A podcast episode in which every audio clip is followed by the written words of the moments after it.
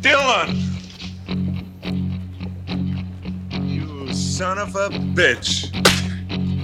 Exposed, c'est le podcast de filmexposure.ch dans lequel nous exposons l'actualité du cinéma à la lumière de l'histoire du 7e art.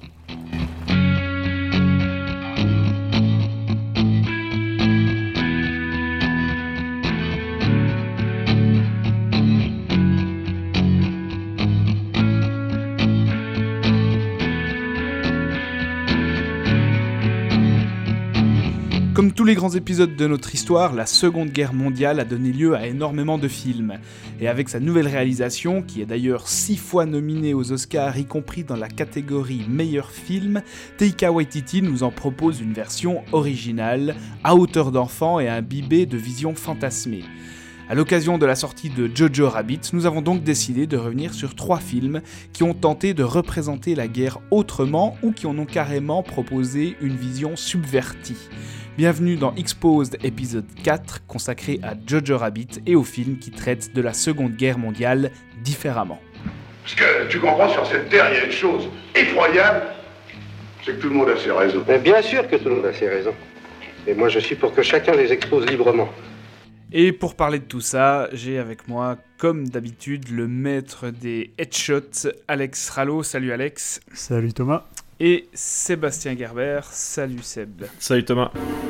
Would you like to know more? Bon alors sans plus attendre, on va parler du nouveau film de Taika Waititi, Jojo Rabbit, qui, euh, à en croire son nombre de nominations aux Oscars, son prix du public à Toronto, etc., etc., est un excellent film. Euh, Alex, tu peux nous dire euh, de quoi parle Jojo Rabbit? Jojo Rabbit, ça parle de Johannes Bessler, donc dit Jojo, qui est un garçon qui a environ 10 ans, qui vit dans l'Allemagne nazie euh, dans les dernières années euh, de la Seconde Guerre mondiale. Et euh, donc il, faut, il, euh, il a un ami imaginaire, donc, qui est Adolf Hitler, joué par Taika Waititi. comme, comme nous tous. Voilà, oui, tout à fait. Sauf que moi, c'est pas Taika Waititi. Euh, c'est quelqu'un d'autre. Je dirais pas qui. Euh, donc Jojo est, un peu, donc, enfin, Jojo est un garçon très patriotique et donc il, va intégrer les jeunesses hitlériennes. Et euh, lors d'un d'un camp d'entraînement dans la forêt, d'autres d'autres jeunes soldats lui ordonnent de tuer un lapin, ce qu'il refuse de faire et donc il essaye de libérer l'animal. Et, donc il est humilié face à tous ses camarades, Euh, d'où le surnom donc Jojo Rabbit. Et donc Jojo vit seul avec sa mère euh, dans sa grande maison parce que son père est sur le front italien et parce que sa sœur est décédée il y a quelque temps d'une maladie. Et un jour donc il va découvrir que euh, dans sa maison se cache une jeune fille juive, ce qui donc change toute la donne pour lui et sa famille. Surtout qu'on lui a appris depuis longtemps que les juifs euh, avaient des cornes, des queues diaboliques, euh, des allures monstrueuses, euh, etc. Exactement. Vous aimez bien Waititi à la base? Enfin, vous, c'est un film que c'est un film que vous attendiez ou? Non, alors c'est pas un film que j'attendais. En fait, en fait j'aimais bien Waititi. Euh, j'aimais, j'aimais beaucoup euh, Hand for the Wild People. Euh, J'aimais beaucoup. euh, qu'est-ce qu'il a fait l'autre? Euh, What We Do in the Shadows, c'était pas mal. Euh, et Boy, c'était pas mal aussi. Mais c'était surtout euh, Hand for the Wild People que j'aimais beaucoup. Et à, la, Euh, à la poursuite de Ricky Baker en, en français, D'accord. avec Sam Neill. Et donc, euh, ouais, en fait, j'aimais beaucoup son humour dans ce, dans ce film parce que je trouvais que il arrivait à être très drôle euh, sans que aucun gag ne soit gratuit. En fait, c'était toujours au service de la caractérisation, euh, de l'étoffement de ses personnages. Les personnages, ouais. Je trouvais ça très fort. Et ensuite, il a fait Thor 3, qui était une bouse infâme euh, que j'ai, pas pu supporter. Donc depuis, en fait, non, je j'attendais rien de de sa carrière, à vrai dire. Et donc Jojo Rabbit, ouais, euh, c'était un, projet assez euh, assez étrange, quoique ça fait longtemps qu'il parle des nazis, une référence, une, référen- une référence au nazisme dans Boy par exemple. Euh, mais donc ouais, écoute, Jojo Rabbit c'est un film que j'ai trouvé euh, inégal. Ça, trouve, ça commence pas mal je trouve, Euh, ça commence pas trop mal. Et en Mhm. fait jusqu'à bah, ju- jusqu'à jusqu'à que la dynamique change en fait, jusqu'à ce que le la jusqu'à ce que la satire pure en fait laisse place à un espèce de du drame. ouais, un espèce de drame tragicomique, tragicomique quoi. Euh, là, je trouve que ça, c'est moins équilibré, et ça, ça, ça perd de rythme, ça perd d'intérêt aussi, ça perd de mordant. Euh, il y a quelques... et, certains personnages sont perdus de vue à ce moment-là aussi. Sam Rockwell est carrément éjecté. Ouais, ouais. après, il y, a, bon, il y, a toujours quelques scènes qui fonctionnent. Hein. la scène des Heil Hitler dans la maison vers la fin. Ça, ça j'étais plié. Ça, ça, ça j'ai adoré. Ça. C'était très très drôle. Mais, euh, c'est le zénith du film, ça. Ouais, ouais. Mais je trouve qu'en fait, je trouve que euh, la, les relations entre les personnages, je trouve qu'elles sont pas. Elles marchent, elles marchent pas super bien. Et surtout, je trouve que les deux personnages principaux, euh, donc dès le moment où l'actrice, ouais, l'actrice Thomasine Mackenzie entre en jeu, en fait je trouve que ça, ils évoluent trop en vase clos en fait. Euh, il y a quelques menaces externes, tout ça, mais euh, ça donne, ça donne pas assez l'impression qu'il y a vraiment un, danger en fait. Le, danger, il est compris par le spectateur parce que on a vu des dizaines de films sur le sujet, parce que on nous a appris au cours d'histoire que ceci ou cela s'est passé, etc. Et euh, ce que j'ai trouvé extrêmement bizarre, moi ça me dérange pas spécialement, j'ai pas de je suis pas énervé contre le film, je sais que certains l'ont été, certaines personnes l'ont été. Euh, j'ai lu quelques articles sur internet. C'est la cette cette, cette, euh, cette façon de montrer Hitler en fait. C'est un, bon, un Hitler euh, imaginaire, bien sûr.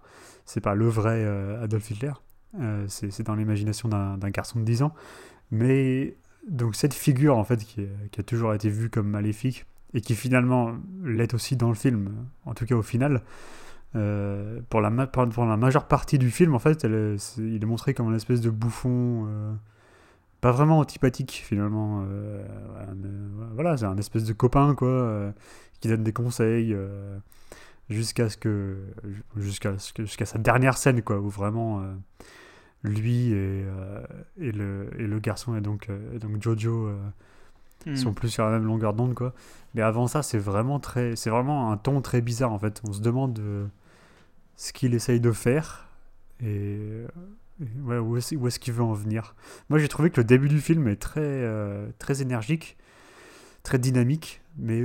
Avec par exemple Jojo qui apprend à, tirer des zig et qui, euh, qui, court, euh, qui court dans toutes les rues en, en criant Heil Hitler, Heil Hitler à tout le monde.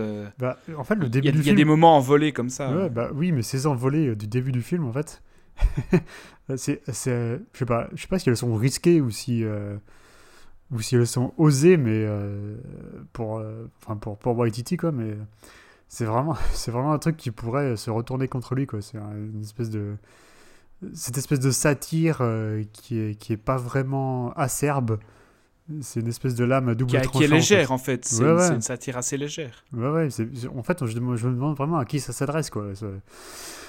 Parce que pour les... Bon, pour les adultes, euh, je sais pas, t'as rien à leur apprendre. Euh, le personnage principal, c'est un gamin de 10 ans, donc on, se dit, bon, c'est peut-être pour un public euh, d'enfants, quoi. Mais, mais, est-ce que, est que ça aura, est-ce que ça aura l'effet voulu sur les enfants? Franchement, j'en doute fortement. Ouais, moi je te rejoins sur cette, cette espèce de, ton qui est bancal entre cette, cette, comédie très légère au début, et puis après on tombe dans effectivement un, drame qui, piétine, qui est assez poussif. Euh, et, pendant, pendant le film, enfin dès, dès le deuxième tiers, je me demandais vraiment ce qu'il a essayé de faire, euh, ce qu'il essayait de faire avec ce film, effectivement. Et, et au final, là où au début je me disais, ah ben tiens, il y a, y a une proposition peut-être de, de, traiter ça euh, sur, un ton, sur un ton complètement presque désimpliqué en fait par rapport à ce que, ce que, ce que l'histoire représente. Euh, finalement, je trouve que ça s'empêtre dans quelque chose d'assez vain et d'assez poussif. Et je sais pas, je sais pas du tout quelle est la genèse du film, euh, si lui avait un autre projet en tête, si le bouquin qu'il adapte euh, bascule déjà comme ça aussi entre ces différentes parties, mais, mais je trouve qu'au final, c'est un film qui s'oublie instantanément presque, parce qu'il me reste absolument rien du film. Les, les quelques idées, les quelques personnages qui pourraient être exploités et puis donner lieu à, vraiment des moments bah, drôles et puis marquants, bah, c'est par exemple Sam Rockwell, mais qui est dégagé très rapidement, qu'on perd de vue assez vite.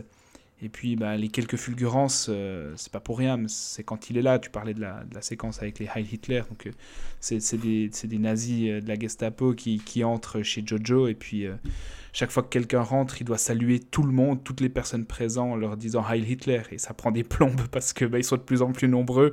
Et après, tu as encore Sam Rockwell qui joue un officier nazi aussi.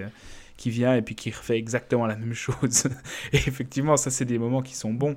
Ou comme cette ouverture où, le petit Jojo euh, court euh, euphorique en, en tendant le bras euh, à tous les coins de rue et à chaque passant. C'est des moments qui m'ont plu, mais, mais je vois pas ce qu'il arrive, ce qu'il essaie de faire au final.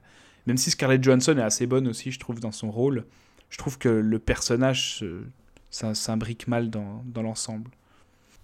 Je trouve que je trouve que euh, Taika Waititi a un, enfin il, a il a un talent pour euh, pour euh, pour mettre des bonnes blagues pour pour certaines choses qui pourraient être drôles. Mais là il s'empêtre un peu enfin il, il- enfin c'est comme vous dites quoi il y a ce truc où, où tout d'un coup il essaye d'ajouter une, une couche de drame un truc un peu plus sérieux et le film, euh, le film, tout d'un coup, on sait plus vraiment ce qu'il essaye de raconter. Euh, Enfin, moi, le, fait, d'utiliser euh, le, contexte de la Deuxième Guerre mondiale, du nazisme, tout ça, comme, comme, un- comme une espèce de fable où on est dans la tête d'un gamin, en soi, ça me, me pose pas de problème. Mais quand tout d'un coup, il fait dévier son film vers, un truc plus dramatique, c'est comme si... c'est comme, c'est comme si tout d'un coup, tout, le, tout, tout, tout ce qu'il avait mis en place au début, en fait, euh, il arrivait plus vraiment à l'assumer comme fable, et du coup, on a, on a cet aspect-là du film qui disparaît au profit d'un autre truc, mais les, les, les deux ne se lient pas vraiment, en fait. Il y a vraiment un- une, une espèce de cassure qui fait que tout d'un coup, on, se Mm. retrouve, on se retrouve presque dans un autre film, en fait. Et, euh, On se retrouve dans le journal d'Anne Frank presque. Ouais, c'est- ouais, ouais, ouais, ça, il y a, y a vraiment ce truc, euh, enfin, cette, transition avec, enfin, la- transition en, soi est, encore assez, assez, assez belle comme il l'amène, mais euh, au final, j'en suis ressorti euh, sans que ça m'aille, euh, sans que ça m'aille vraiment touché.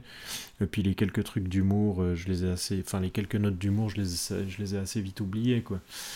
Pour- pourtant, ce qui est étonnant, c'est que on parlait là de, enfin, vous parliez avant de, de Hunt for the Wilder People, où là aussi, on avait l'histoire d'un gamin qui qui se réfugie un peu dans ses pensées, qui va se retrouver euh, adopté par, euh, par un, couple de vieux ronchons.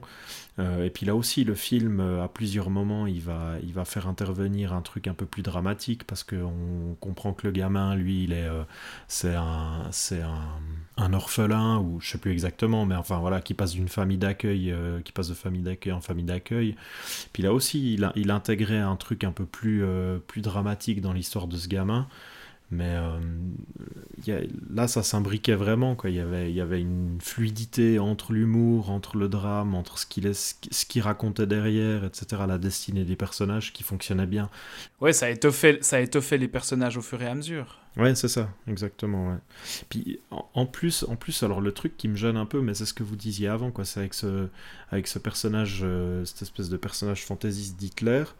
Pendant tout le film, c'est le copain, c'est le copain Jojo. À plusieurs reprises, il lui fait des suggestions, il lui dit ah, on pourrait faire tel ou tel truc, machin. Euh, puis assez régulièrement, Jojo, il lui dit non, non, on va faire euh, ceci, cela, ou alors il, il le coupe dans son élan. Puis tout d'un coup, à la fin, enfin tout d'un coup sur la, sur la dernière partie, on a, on a, ce, on a ce, cet Hitler qui, euh, qui devient un espèce de...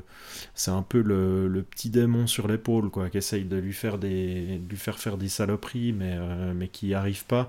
Puis là aussi, euh, tout d'un coup, ce, ce- personnage qui est utilisé un peu juste comme une espèce de, de, de blague devient un truc qui... comment dire Enfin, on passe vraiment d'un- personnage qui est là juste pour, euh, pour euh, faire de la bouffonnerie Mm. et qui tout d'un coup devient un peu central dans, le, dans la manière de fonctionner du gamin, quoi. Ça... Et, dans la, et dans la prise de conscience du mal qu'il est censé représenter. Voilà, c'est ça, ouais. Mm. Et puis comme euh, en fait là où on voit bien pour moi que le, le film est nettement moins bon que Hunt for the Wilder People, c'est quand tu vois l'évolution de Sam Neill dans le premier film, euh, qui est complètement cohérente et puis qui, qui, qui va donner de l'ampleur au personnage, de la profondeur, et puis qui, qui, en fait un très beau personnage de cinéma au final. Là, il y a cette tentative aussi avec le personnage de Rockwell de lui donner une humanité à la toute fin, mais ça n'am- ça n'amène strictement rien. Au moment où Rockwell euh, euh, dit, qui, dit aux Américains que, que Jojo est juif pour le sauver, pour que les Américains ne le tuent pas. Mais c'est quelque chose qui n'est pas du tout amené dans, dans ce qui précède dans le film. Ouais, je trouve que c'est un personnage assez problématique euh, en général, en fait. euh, une espèce de. euh, donc, Qu'est-ce qu'il veut dire, en fait, avec le personnage de Rockwell? Ouais, Il y avait- Il y avait des nazis qui étaient gays. euh, Mm. et qui donc qui, qui, qui cachaient leur homosexualité sauf lors de la dernière charge où ils mettent une cape rouge et un casque doré enfin pour pour mourir Et une plume dans façon- le cul, quoi. ouais, pour mourir de façon flamboyante euh, comme, comme des homos enfin je sais pas je trouve je trouve ça limite insultant euh. c'est euh, ouais.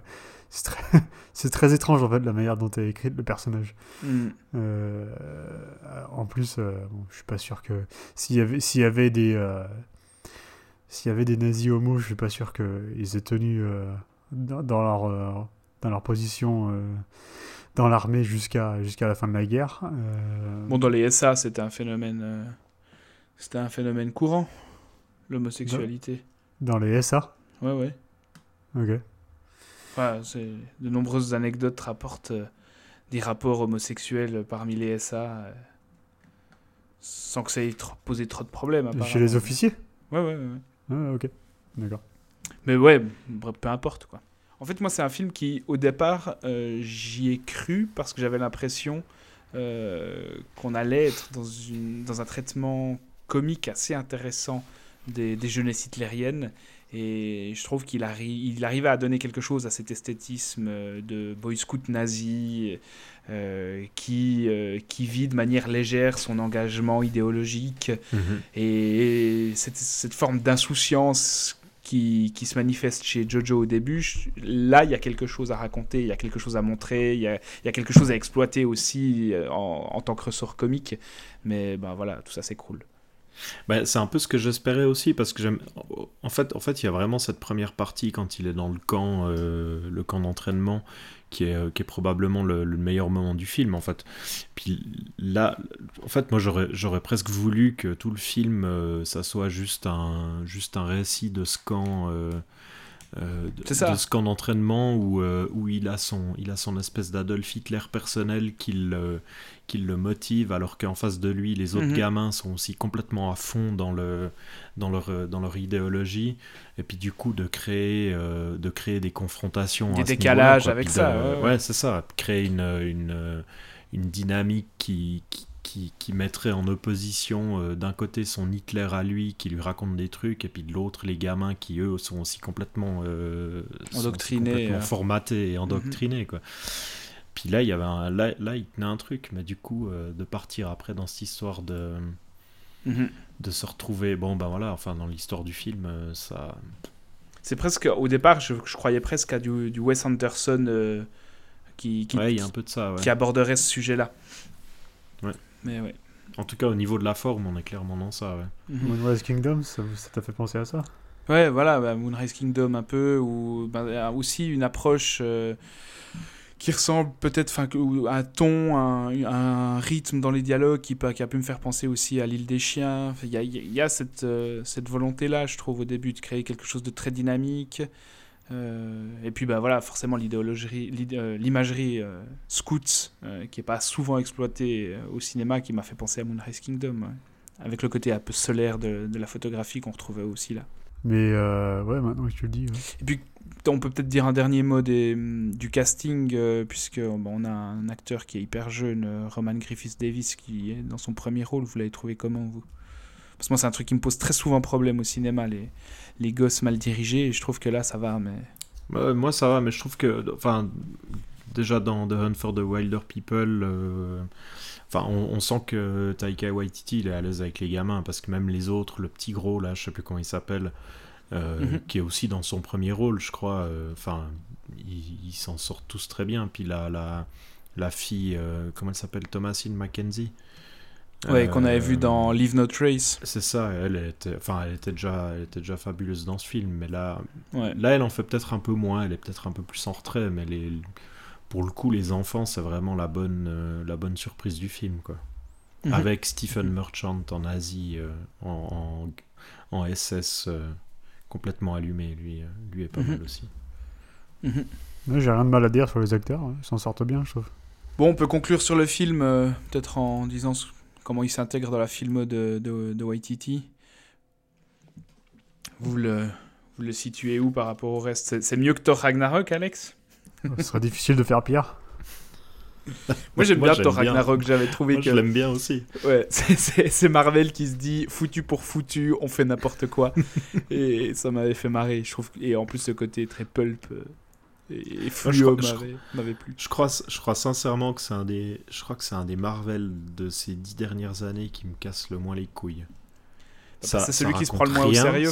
C'est, complètement vide, c'est, le néant du début à la fin, mais du coup le fait qu'il en ait plus rien à foutre, Ouais. euh, je marche complètement quoi. Tu, Ouais, sais, c'est tu sais quoi. C'est un, un des moment- Marvel de ces dix Ouais. dernières années qui me casse le moins les couilles aussi, et pourtant elles sont bien empurées à la fin. Donc, donc, donc imaginez le reste. Mais euh, ouais, non, j'ai pas pu, j'ai pas pu. euh, j'ai euh, lu, j'ai lu énormément de Thor en comics en fait euh, quand j'étais plus jeune et j'ai, vraiment un, un- attachement euh, assez fort à ce personnage. Ah ouais, ok. Et là, Ouais. j'ai trouvé que c'était. Enfin, je sais pas, il, il pissait plus sur sa tombe, là. Il, je sais pas, il vomissait dans son squelette. Ouais, ok, ouais, bon, voilà, ça se comprend. Donc, comment ça s'intègre? Eh ben, écoute, oui, mieux que Thor Ragnarok. Euh, mais non, je trouve que voilà, la première moitié de sa carrière, elle trouve son point d'orgue avec euh, Hunt for the Wild People. Et, euh, et après, bah, ça va, ouais, ça, va, ça va Mm. en descendant, quoi. Euh, What We Do in the Shadows, c'était pas mon type d'humour préféré, mais je trouvais qu'il y avait, c'était, c'était très intelligemment écrit. C'est inventif, c'est- Ouais, ouais, ouais. C'était- il y avait beaucoup de créativité dedans, donc euh, moi, moi, ça me va aussi. Euh, donc voilà, ouais, c'est, euh, je sais pas son, son- J'ai pas vu Eagle vs Shark, mais euh, si je devais euh, classer, j'aime pas trop faire des classements, mais si je devais classer Jojo Rabbit, ce serait son deuxième Mm. pire. T'avais vu sa série ou bien toi Seb, Flight of the Concords Sa série musicale? Non. J'avais vu deux trois trucs, mais en fait j'avais vu, enfin je connaissais déjà Flight of the Concorde juste par les par les clips, les chansons qu'ils avaient fait quoi. Puis j'avais vu Mhm. vite fait deux trois choses, mais je connais pas pas plus que ça. Non. J'aurais un peu de la peine à le, à le caser quelque part dans sa filmo parce que j'ai l'impression que Waititi c'est un mec qui, euh, qui qui essaye un peu plein de choses dans, dans, dans plein de sens à la fois. Puis du coup, euh, j'ai encore de la peine à voir, euh, à voir vraiment une espèce de cohérence ou quelque chose de. Enfin, qui, qui se tienne dans, dans ce qu'il a fait jusqu'à Mhm. maintenant, quoi. Mhm. J'ai l'impression, qu'il fonctionne un peu par, par, par projet euh, de passion, quoi. Là, je crois que celui-là, ça faisait. Ouais, j'allais dire par pulsion presque. Ouais, il a ouais, une idée, ouais, ouais. bam. euh, ouais. Et bon, moi, ce qui me fait presque un peu euh, m'inquiéter pour lui, c'est à quel point est-ce qu'il va rester sous l'ég- sous l'égide de Disney maintenant, euh, après Thor, euh, Jojo. Je sais pas si le, le projet a été mis en chantier après le rachat de la Fox ou pas, mais il est évoqué. Euh, je aussi crois, je crois avant. hein. Je crois que ça a Avant été- Ok. ça a- il me semble que ça a été financé avant. ouais. Ok.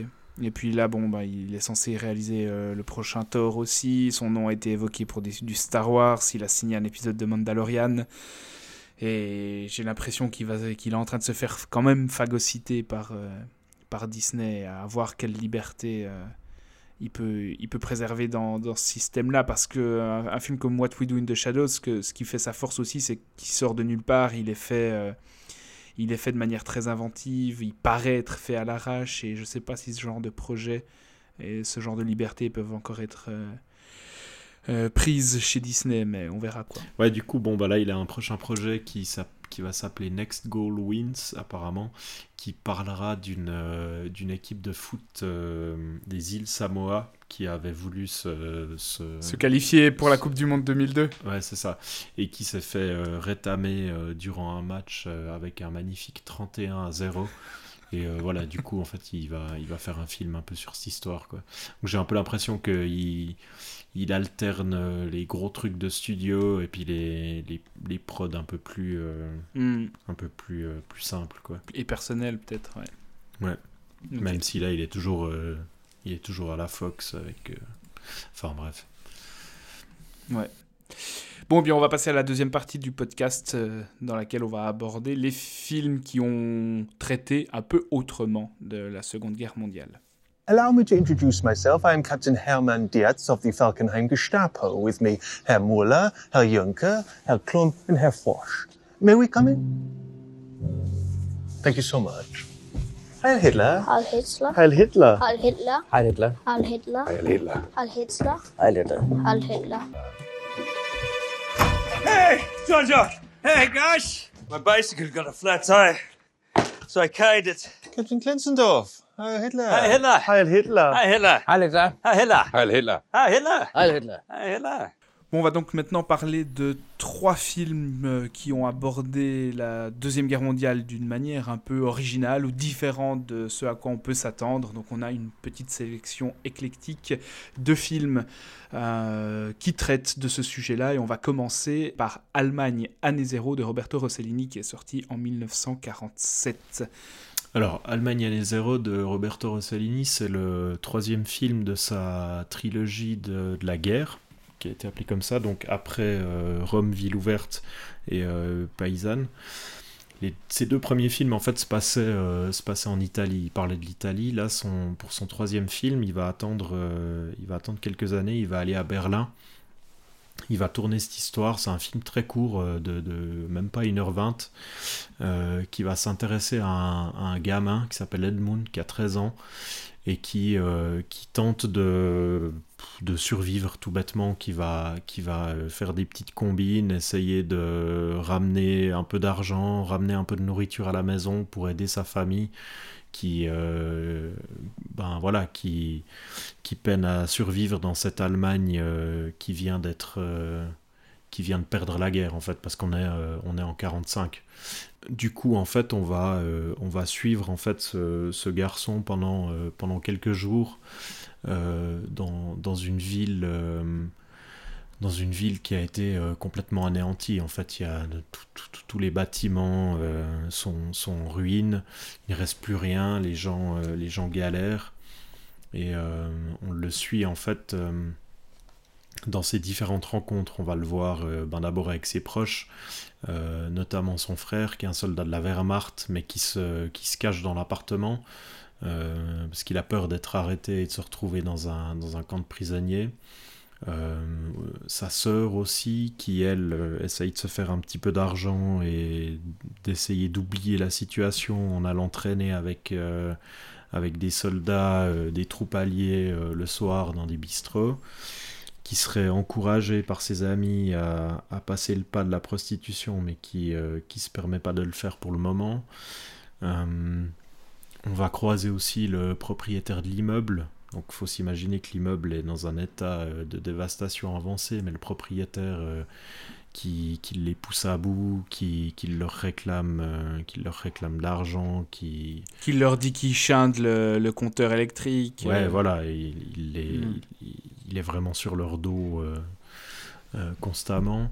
À côté de ça, le, Edmund, là, le, jeune garçon, va encore euh, rencontrer une fille du quartier qui est à peine plus âgée que lui, mais qui, euh, qui fait le tapin avec absolument tous les garçons qui traînent aussi dans le coin.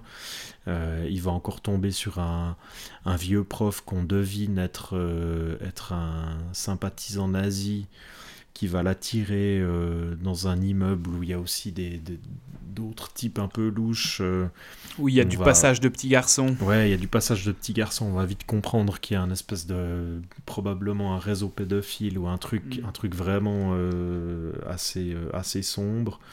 Et à côté de ça, ben, le garçon qui lui est très très naïf, qui prend un peu tout au premier degré. Euh, lui, malgré tout, ben, il essaye de se faire, euh, se faire quelques sous par-ci, euh, de d'échanger une balance contre de l'argent, mais il se fait, il se fait braquer. Enfin voilà, il y a un peu toutes ces, toutes ces situations où ça va nous permettre d'avoir un peu un aperçu de, de l'état général de, de l'Allemagne euh, tout de suite après, euh, après sa défaite. Le, le, titre L'Allemagne année zéro, en fait l'année zéro, ça vient du, du c'est une expression allemande, la Stunde Nulle, qui, euh, qui exprime en fait le moment où, symboliquement, ça c'était le, le, le, 8 mai 1945, où l'Allemagne a décidé de couper net avec le, le nazisme en fait. C'est vraiment, la, vraiment la rupture pour elle. Euh, c'est le moment où ils disent ok là euh, on, va, on va reprendre à nouveau. C'est un peu le, c'est un peu le, début d'une nouvelle Europe. Euh, mais du coup, chez Rossellini, il y, a, il, y a, il y a un peu ce double sens où d'un côté, on a, on a une Allemagne qui essaye de redémarrer, mais, mais avec ce qui va arriver au garçon et avec ce que lui va faire, ce que lui va commettre, on peut aussi voir ça comme, comme une année finale, en fait, où, où c'est la, la conclusion de toutes ces années de misère qui vont se terminer par la fin de l'innocence. Mmh. En fait, le, le zéro, c'est soit le chiffre duquel on part pour ensuite commencer, ou alors dans le, dans la cas de figure d'un compte à rebours, bah, c'est le dernier chiffre où tout s'arrête. Et le, film répond pas du tout, à, enfin ne, ne, ne, donne pas une interprétation précise de, de ce zéro. Ça peut être à la fois un recommencement ou bien euh, la fin. Et c'est ça qui est hyper fort. Ouais, c'est ce que raconte tout le film, justement, en, en, en, montrant ce garçon qui est, euh, qui est lui complètement innocent, qui incarne une, une figure d'innocence dans un monde euh, où, euh, où, les années de guerre, les années d'endoctrinement de, de, idéologique, les années de misère aussi, ont complètement perverti les, les corps, les âmes, enfin c'est devenu une espèce de maladie qui se transmet, qui se transmet d'une personne à l'autre. Donc ouais, là on se, retrouve, on se retrouve en fait dans, ce, dans cette situation où l'enfant qui est lui euh, est complètement innocent et qui, qui, qui, est, relativement naïf euh, face à la situation va, euh, va se retrouver en fait dans un, dans un excès d'humanité à vouloir, à vouloir faire ce que les, ce que les gens disent. lui il va, il va vouloir l'exprimer et puis il va se retrouver à commettre l'irréparable. quoi. Et je, de toute façon, je crois qu'on peut, on peut révéler ce qui se passe dans le film. C'est un film de 1947, donc si vous ne l'avez pas encore vu, c'est que vous n'aviez pas l'intention de le voir, ou bien que vous avez préféré voir euh, euh, Avengers euh, Endgame plutôt que ce film. Donc on peut dire ce qui se passe dans Allemagne année zéro. À la fin, le, enfin à la fin, dans, dans, pratiquement à la fin du film, le garçon va tuer son père. Parce que c'est une bouche à nourrir, parce que son père est malade, et parce qu'on a ce prof Exactement, qui lui dit euh, que les forts doivent écraser les faibles, donc on, on ressasse encore des discours euh, très proches de l'hitlérisme, euh, ou en tout cas d'une philosophie euh, de, de, de, la force, et donc l'enfant qui entend ce discours-là, bah, il l'applique euh, de manière littérale, et il va empoisonner son père, pour, euh, pour, en se disant qu'il va peut-être sortir sa famille euh, de, de, le, de, la misère en, en, faisant ça parce que son père est gravement malade et alité. C'est ça, et il va, il, va, il va commettre ce geste en fait à la suite d'un monologue de son père qui va, qui va parler pendant quelques minutes en disant à quel point, euh, à quel point la vie ne mérite plus d'être vécue, euh, mm -hmm. etc. Du coup, le garçon va prendre ça littéralement et il va, il va tout simplement tuer son père en se disant que c'est la chose à faire. Euh, et plus tard, en fait, à cause de ça, il va, enfin, forcément, il y a une, culpabilité qui va monter en lui, qui va pas réussir à gérer. Et, euh, et, en déambulant dans la ville, il va décider de monter dans un immeuble qui se trouve juste en face du sien. Et là, en voyant, euh, en voyant le, le, le, le, véhicule, enfin le corbillard qui arrive devant l'immeuble pour venir ramasser le, le cercueil dans lequel se trouve son père, ben, il, décide par, un, par un, là aussi un, accès de culpabilité et de, tristesse de, se, de mettre fin à ses jours en se jetant en bas de, l'immeuble. Euh, donc on se retrouve dans une... Ouais, Rossellini nous montre une, un, un, monde en fait où le, le, la guerre et, les, et, les, et, les, et tout l'endoctrinement ont, ont, tellement retourné les gens que, mm -hmm. les seuls gestes d'humanité possibles en fait sont des gestes de compassion mais une compassion qui va l'amener à tuer quelqu'un et, euh, et, un geste de culpabilité qui va l'amener à se tuer lui-même quoi mm -hmm. donc euh, c'est pas très drôle mais euh... ouais c'est une des fins c'est une des fins parce que le film s'arrête là-dessus en plus. c'est ça c'est très radical. C'est une des fins les plus jusqu'au boutiste radicales violentes et dramatiques de l'histoire du cinéma. Parce que ça se termine sur le non, non seulement la mort d'un enfant mais sur son suicide après qu'il ait tué son père. Voilà ouais, ouais. Ce qu'on peut mettre en parallèle aussi, c'est que le, ce, qu'il faut, ce, qui, ce, qui est, ce qui est intéressant à savoir, en fait, c'est que, c'est que Rossellini avait lui-même perdu un enfant euh, mhm. qui avait, euh, qui aurait dû avoir en fait l'âge du héros du film à ce moment-là, au moment où il a tourné le film.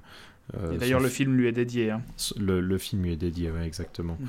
Donc on sent, on sent aussi qu'il y a, qu'il y a quelque chose qui se passe à ce niveau-là où où, enfin voilà, il, met en scène la mort de l'innocence dans ce, dans ce, dans ce contexte. Mhm. Donc contrairement au, White Titty, c'est un film qui aborde la Deuxième Guerre mondiale aussi par le, en adoptant le point de vue d'un enfant, mais pas du tout pour aller vers la comédie ou vers la légèreté, mais pour aller vers le, réalisme et puis le, drame le plus noir. Ouais, c'est ça, tout à fait. Ouais, ouais. Là, on a, on a, on a, on a cette, euh, cette, euh, cette mise en opposition de l'innocence de l'enfance, euh, de, sa naïveté avec, mhm. avec toute l'horreur que la guerre aura engendré. ce qu'on peut dire, c'est que c'est aussi un peu, c'est probablement un des premiers films à avoir, à avoir abord, enfin, à avoir utilisé cette approche-là. Parce qu'ensuite, en fait, c'est un, un, un format qu'on va retrouver dans pas mal d'autres films euh, sur, euh, sur les années qui vont suivre. Quoi. On peut citer. Euh, Par format, t'entends le, le, le, fait d'adopter le point de vue d'un, gamin pour filmer la guerre. Ouais, excuse, le fait, c'est ça, c'est ça, le fait de, le fait de montrer, de montrer un enfant au, au, cœur de l'histoire et puis de le, de le mhm. placer dans un contexte de guerre, quoi. mais rapidement, on peut citer, il y a eu ben, dans les très connus, il y a, il y a le Jeux interdits de René Clément. Mhm.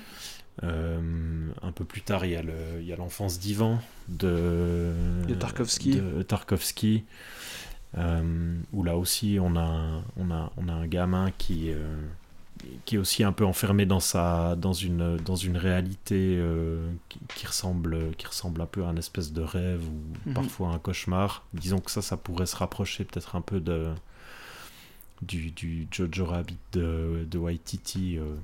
Mais du coup, il y a aussi cette, euh, cette idée de montrer, euh, de montrer une, vision, une vision de la guerre qui est altérée par, les, par, par, par l'imagination d'un gamin et puis par, par sa, sa, manière d'interpréter ce qui se passe. Quoi.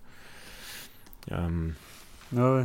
Même avant le Tarkovsky, il y a Die Brücke aussi de Bernard Vicky en 59. Ah oui, c'est vrai, c'est vrai, ça j'ai oublié de le mentionner, ouais. ouais.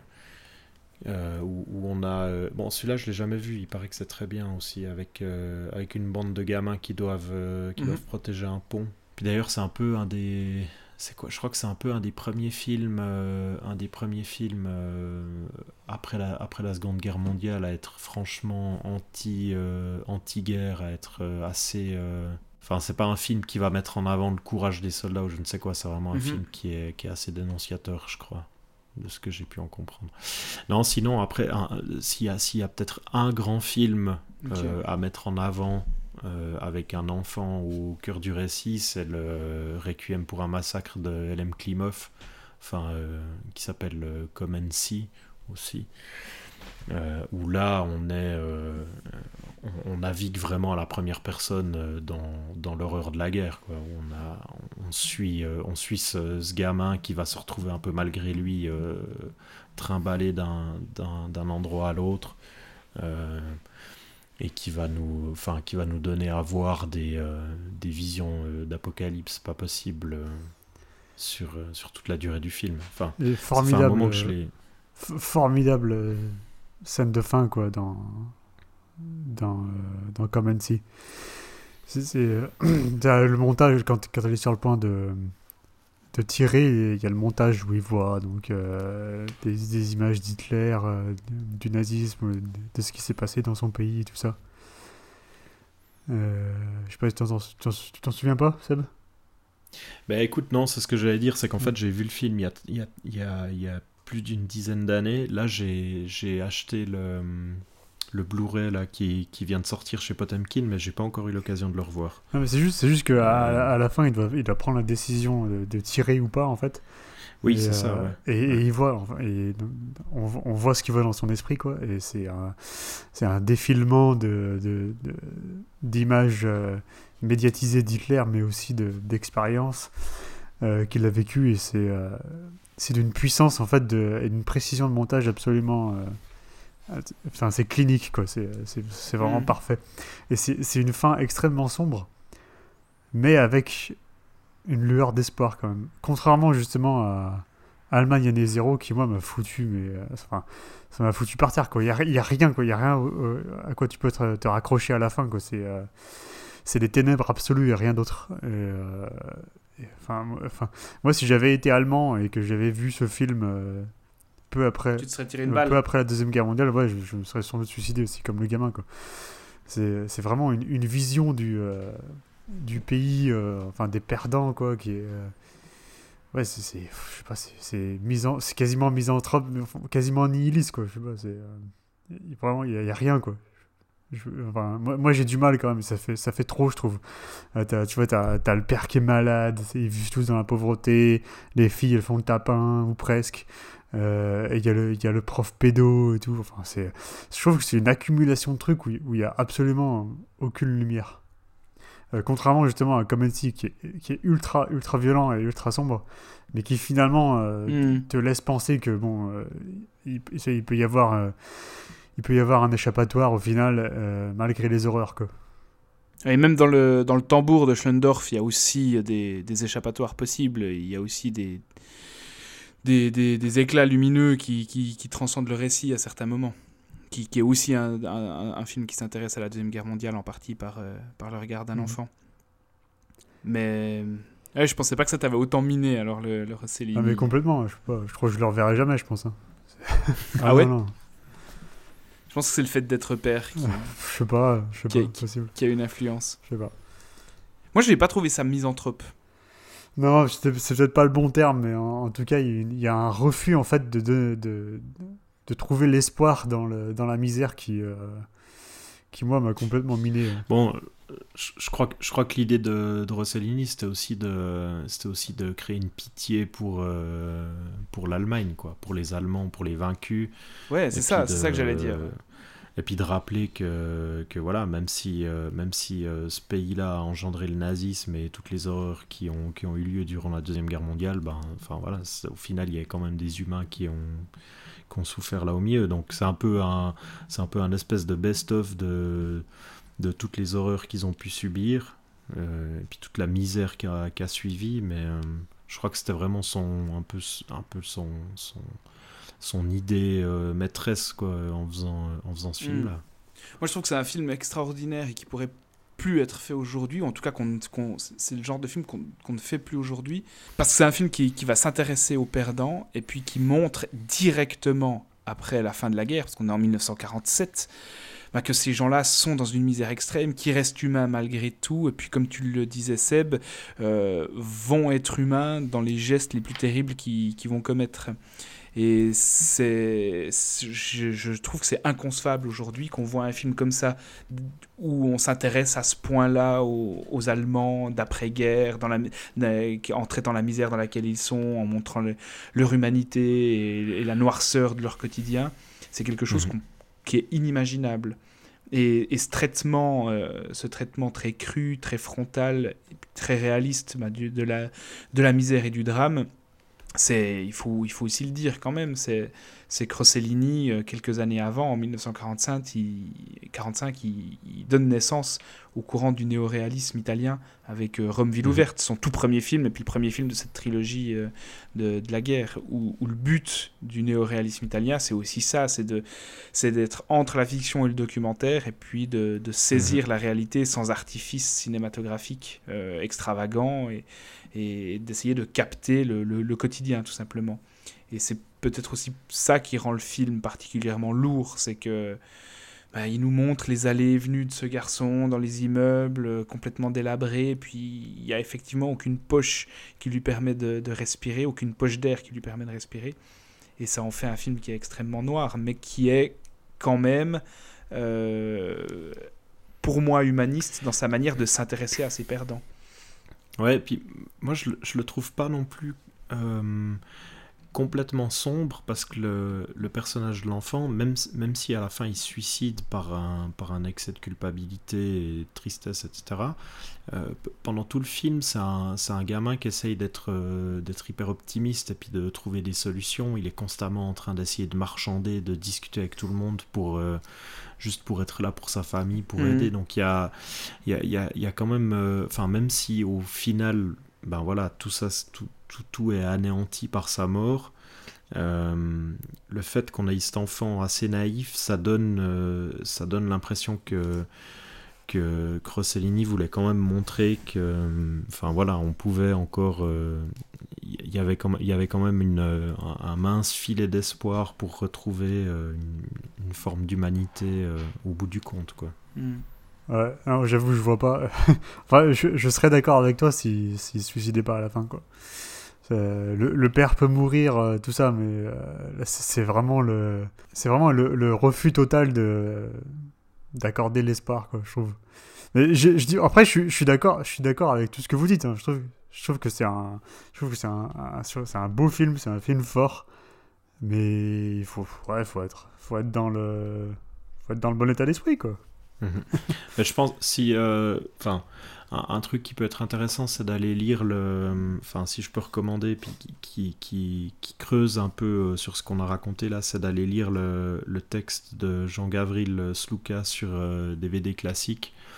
Euh, une heureuse coïncidence parce qu'il a le texte a été publié il y a quelques jours et du Mm. coup euh, lui il creuse un peu un peu toute cette question de, de cette humanité etc enfin tous ces, toutes ces choses dont on vient de parler quoi donc là ça peut valoir le coup pour les personnes euh, les personnes qui seraient intéressées par ce film euh, Mhm. d'aller lire le texte Euh, et du coup en fait ceux qui sont qui sont intéressés qui connaîtraient pas encore il y a un, il y a un, un très beau coffret euh, DVD et Blu-ray qui a été édité par Blackout euh, en 2017 qui contient Avec la justement trilogie. euh, qui- exactement ouais qui contient justement la trilogie de la guerre donc euh, Rome ville ouverte Paysanne Mhm. et, euh, et Allemagne année zéro Mhm. Ce qui est intéressant, c'est que Rossellini, en fait, il va, il, va en, il va en Allemagne réaliser ce film. Il aurait pu faire à peu près la même chose en Italie. Mhm. Sauf qu'en Italie, pourquoi est-ce qu'un réalisateur italien euh, s'intéresse à aller à, à Berlin faire ce film dans, dans les ruines, alors que son propre pays a participé aussi à l'effort fasciste en même temps que l'Allemagne? Bah, C'est parce que en Allemagne, comme tu l'as dit avant Seb, c'est la... C'est l'heure zéro où on abandonne complètement le nazisme et ça, c'est censé faire l'unanimité dans la population. Alors qu'en Italie, il y a encore des sympathisants, il y a encore des enthousiastes euh, à l'égard euh, du fascisme. Et donc l'ambiance aurait été complètement différente. Et c'est dans, dans, dans ce sens-là où le choix d'aller en Allemagne est intéressant, je trouve. C'est qu'on est, on est dans un contexte où euh, le nazisme est officiellement derrière nous, on n'ose presque plus en parler, euh, au point que les discours d'Hitler sont vendus sous le manteau euh, dans le film. c'est juste ça. Et je trouve que ça participe, ça participe vraiment à, à la- à l'ambiance du film. Ça, et ça, aurait, ça aurait été impossible pour Rossellini de tourner ça en Italie. Un dernier petit conseil concernant les films euh, de, sur la Seconde Guerre mondiale à travers le regard des enfants, c'est juste Le tombeau des Lucioles d'Isao Takahata, qui est aussi. Ouais, et j'allais en parler pour faire, euh, pour faire la transition avec notre prochain film. Ben voilà, dans le tombeau des Lucioles, on a ces deux enfants japonais euh, Mhm. qui sont orphelins dans, dans le drame euh, de la guerre au Japon. Et ça fait justement le lien avec euh, le film dont on va parler maintenant, qui est lui aussi un film japonais, qui, comme le Rossellini, s'intéresse au contexte de, du lendemain de la guerre, euh, puisqu'on est dans l'après-guerre à Tokyo. Sauf que cette fois, on n'a plus le, le point de vue euh, de- d'enfant, mais, mais bien d'adulte dans Un merveilleux dimanche que Kurosawa réalise en, en 1947. Mais juste pour terminer sur Le tombeau des Lucioles, ouais, c'est aussi un film magnifique à voir sur, euh, sur, euh, sur cette manière de représenter la guerre à hauteur d'enfant. Tu voulais, dire, tu voulais en dire quelque chose, Alex ouais? Non, c'était juste un conseil rapide, euh, Ok. vu qu'on citait quelques films.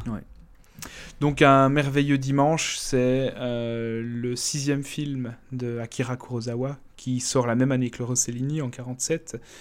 Et ce qui est intéressant avec euh, Kurosawa déjà, c'est que c'est un réalisateur qui naît vraiment en tant que réalisateur dans, dans la Seconde Guerre mondiale, puisque son, son premier film, la, La légende du grand judo, c'est un film qui, qui est fait pendant la guerre. Euh, et puis ensuite, son deuxième film, qui s'appelle Le plus dignement, ou littéralement, traduit du japonais, je crois que ça serait Le plus beau. Euh, c'est un, un, film sur des jeunes japonaises qui euh, s'engagent dans une usine d'optique pour créer, pour fabriquer des pièces d'artillerie. Euh, parce qu'elles veulent participer à leur échelle à l'effort de guerre. Et c'est un film de propagande ouvertement, hein, le plus dignement, qui est réalisé en 1944, euh, où on voit le dévouement patriotique de ces jeunes femmes, de ces, de ces japonaises pour, euh, pour soutenir les troupes. Et donc c'est un réalisateur, on a tendance un peu à l'oublier parce qu'on on le retient surtout pour ses films un, un poil plus tardifs.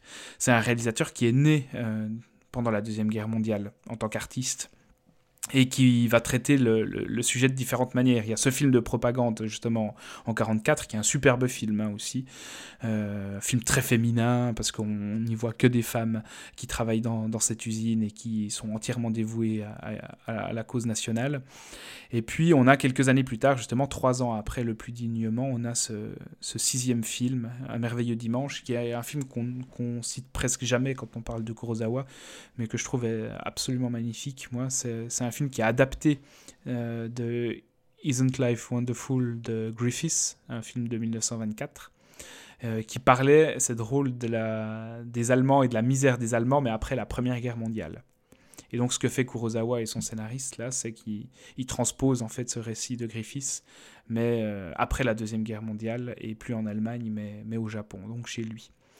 Et qu'est-ce que, qu'est-ce que ça raconte? Eh bien, C'est l'histoire d'un couple, d'un jeune couple de, de Tokyoïtes, Yuzo et Masako, qui sont complètement fauchés, qui se sont rencontrés avant la guerre, euh, et puis ils vont passer un dimanche ensemble. Euh, le film s'ouvre sur un mégot de cigarette qui est par terre, et on voit euh, on voit Yuzo qui essaye de, prendre le mégot pour le fumer, et puis sa copine apparaît, Masako, et puis elle, le gifle presque, d'un air de dire non, quand même, on n'en est pas là, on n'en est pas à ramasser des mégots de clope par terre pour les fumer. Et donc ils sont complètement fauchés, et pour profiter de ce dimanche, eh ben, ils ont simplement, uniquement 35 euh, yens, et euh, on va les voir errer euh, dans, dans le Tokyo dévasté, en ruine avec euh, ces 35 yens qui correspondent à environ 30 centimes, c'est-à-dire pas grand-chose. Et lui, c'est un démobilisé qui, qui a honte d'être pauvre. Euh, elle l'encourage à entreprendre des choses, alors que lui est, réaliste, puis il dit, mais non, dans l'état dans lequel on est, on ne peut plus rien faire. Et c'est simplement le récit ben voilà, de, leur, de leur parcours dans ces ruines. Euh, qui les fait rencontrer des garçons qui jouent au baseball, qui les fait aller visiter des, des, des maisons en démonstration euh, qu'ils espèrent pouvoir acheter même si elles sont bien trop chères, qui les fait ensuite rencontrer un, vendeur d'appartements miteux qui est sous le joug d'un propriétaire autoritaire.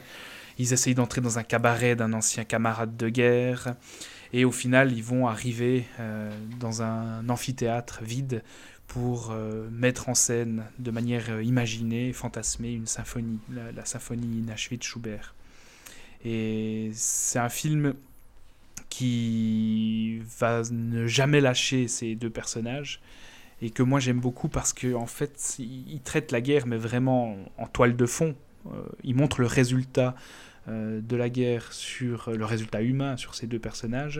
Et il y a quelque chose de profondément japonais dans, dans le film, c'est qu'on on ne s'apitoie jamais sur, euh, sur le sort de la nation. Éventuellement, on s'apitoie sur sa pauvreté, mais on s'apitoie pas du tout sur euh, l'état dans lequel se trouve Tokyo. Il y a quelque chose du stoïcisme ici nippon qui, qui est assez fort, je trouve, dans le film. Et puis c'est un film qui est absolument magnifique pour son, ne serait-ce que pour son dernier quart d'heure, ses dernières 20 minutes, il faut, voir ce film parce qu'on a cette séquence, comme je disais, où euh, Yuzo va euh, orchestrer de manière imaginaire la symphonie inachevée de Schubert dans cet amphithéâtre qui est vide, dans lequel il y a juste quelques rafales de vent qui font bouger les feuilles. Et puis euh, on le sent découragé alors qu'il commence à entreprendre cet effort de, de, de, de faire comme s'il dirigeait un orchestre.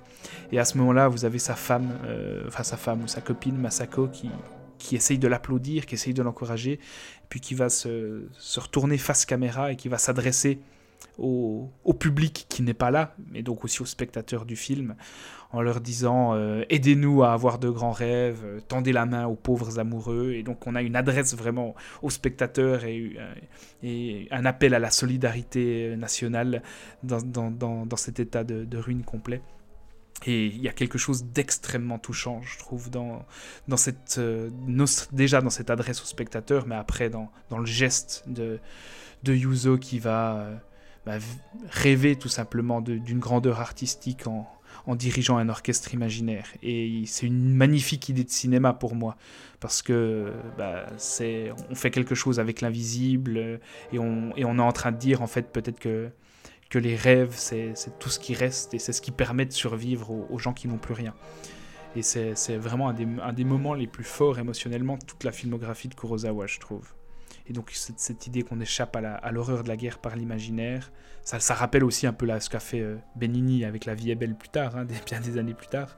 Mais c'est une idée euh, qui est purement cinématographique puisqu'on filme des, des, gradins qui sont vides, on filme un amphithéâtre qui est vide, il n'y a pas d'orchestre, et pourtant on entend la musique, et pourtant on voit euh, Yuzo qui se donne comme s'il était en train de diriger un orchestre.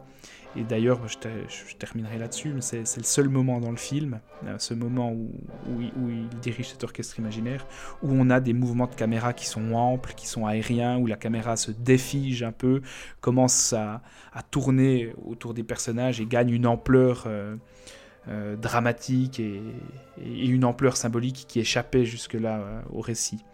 Donc c'est un film qui est hyper intimiste, mais qui, qui va montrer une misère tout en insistant sur euh, cette importance euh, de, de l'imagination pour sauver ceux, qui, ceux qui n'ont plus rien. Bien résumé. T'es d'accord avec tout ça? Euh, Oui, oui, tout à fait. C'est un très beau film. Je n'aurais pas, je pas beaucoup de choses à dire. Hein. T'as déjà, as déjà tout dit, je pense. C'est juste que je, trouve, je, trouve, que cette, cette fin, comme tu dis, dans l'amphithéâtre, sa puissance, elle vient du fait que le terrain avait été préparé aussi par Kurosawa. Plutôt, mm. euh, plutôt dans le film, il y a, y a le gars qui dit à sa copine. Euh, je, bon, je l'ai regardé avec des sous-titres anglais, mais je suppose que en français, il, il doit dire quelque chose comme euh, les rêves, ça ne se mange pas ou un truc comme ça. Mhm, mhm. en anglais, il dit You can't eat dreams. Ouais, ça nourrit pas. Mais ça nourrit pas, voilà. Et, et finalement, elle, elle, elle invite le public, donc le, le spectateur, en s'adressant directement à lui, à applaudir pour pour nos rêves à nous, mais aussi pour leurs rêves à eux. Quoi. Un, ça fait une espèce d'expérience partagée en fait entre les personnages et, euh, et le public qui, qui transcende. Qu'on imagine encore plus forte si on est un spectateur japonais en 1947. Ah oui, ça, devait être, euh, ça devait être transcendant en fait. Ça devait dévaster les salles. Euh, cela dit, j'ai vu, pardon, j'ai vu sur internet que Kurosawa avait justement euh, parler de, ça et en fait il, disait que le public japonais en fait n'avait jamais expressément euh, tendu la main dans la salle. Enfin, selon ce qu'il avait vu lui, le public japonais ne l'avait jamais fait expressément, enfin ne l'avait pas fait physiquement, mais apparemment le, public français était très très euh, très très répondant en fait et adorait cette ce passage en fait de, de, la mm. fiction au monde du spectateur en fait. les Français apparemment adoraient cette, euh, mm. cette interaction. Euh, et la, la, musique de, de, Schubert donc utilisée euh, pendant ce passage, elle, ça donne une dimension vraiment magistrale en fait à ce qui se passe quoi. Presque Je suis d'accord avec toi. C'est... Ouais, c'est, c'est, un film qui a à voir. et la, la, mise en scène de Kurosawa est très elle est très précise. Il y a, beaucoup de travelling, euh, travelling lent, travelling bas. Euh. je trouve qu'il joue pas mal aussi avec, euh, il joue pas mal avec les décors, la façon qu'on les décore de, de, devenir un obstacle en fait à la caméra ou la façon dont on voit les personnages en fait est, est, mise en difficulté par, par les objets en fait, par, par l'environnement. Il y a un plan qui est magnifique quand il joue au baseball avec les enfants et que elle se met dans ce gros tuyau de chantier. Mhm. Oui, oui, Je sais pas si tu te souviens de cette image. Elle, elle est dans ce gros tuyau de chantier. Lui, il, s'appuie contre. C'est absolument magnifique visuellement et symboliquement ouais, aussi. c'est une très belle trouvaille.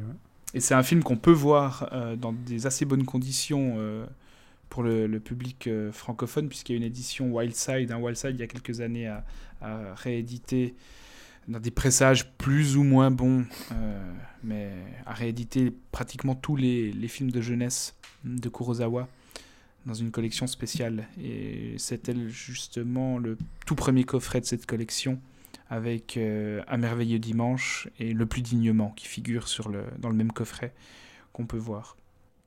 Seb, toi, tu l'as vu ou bien?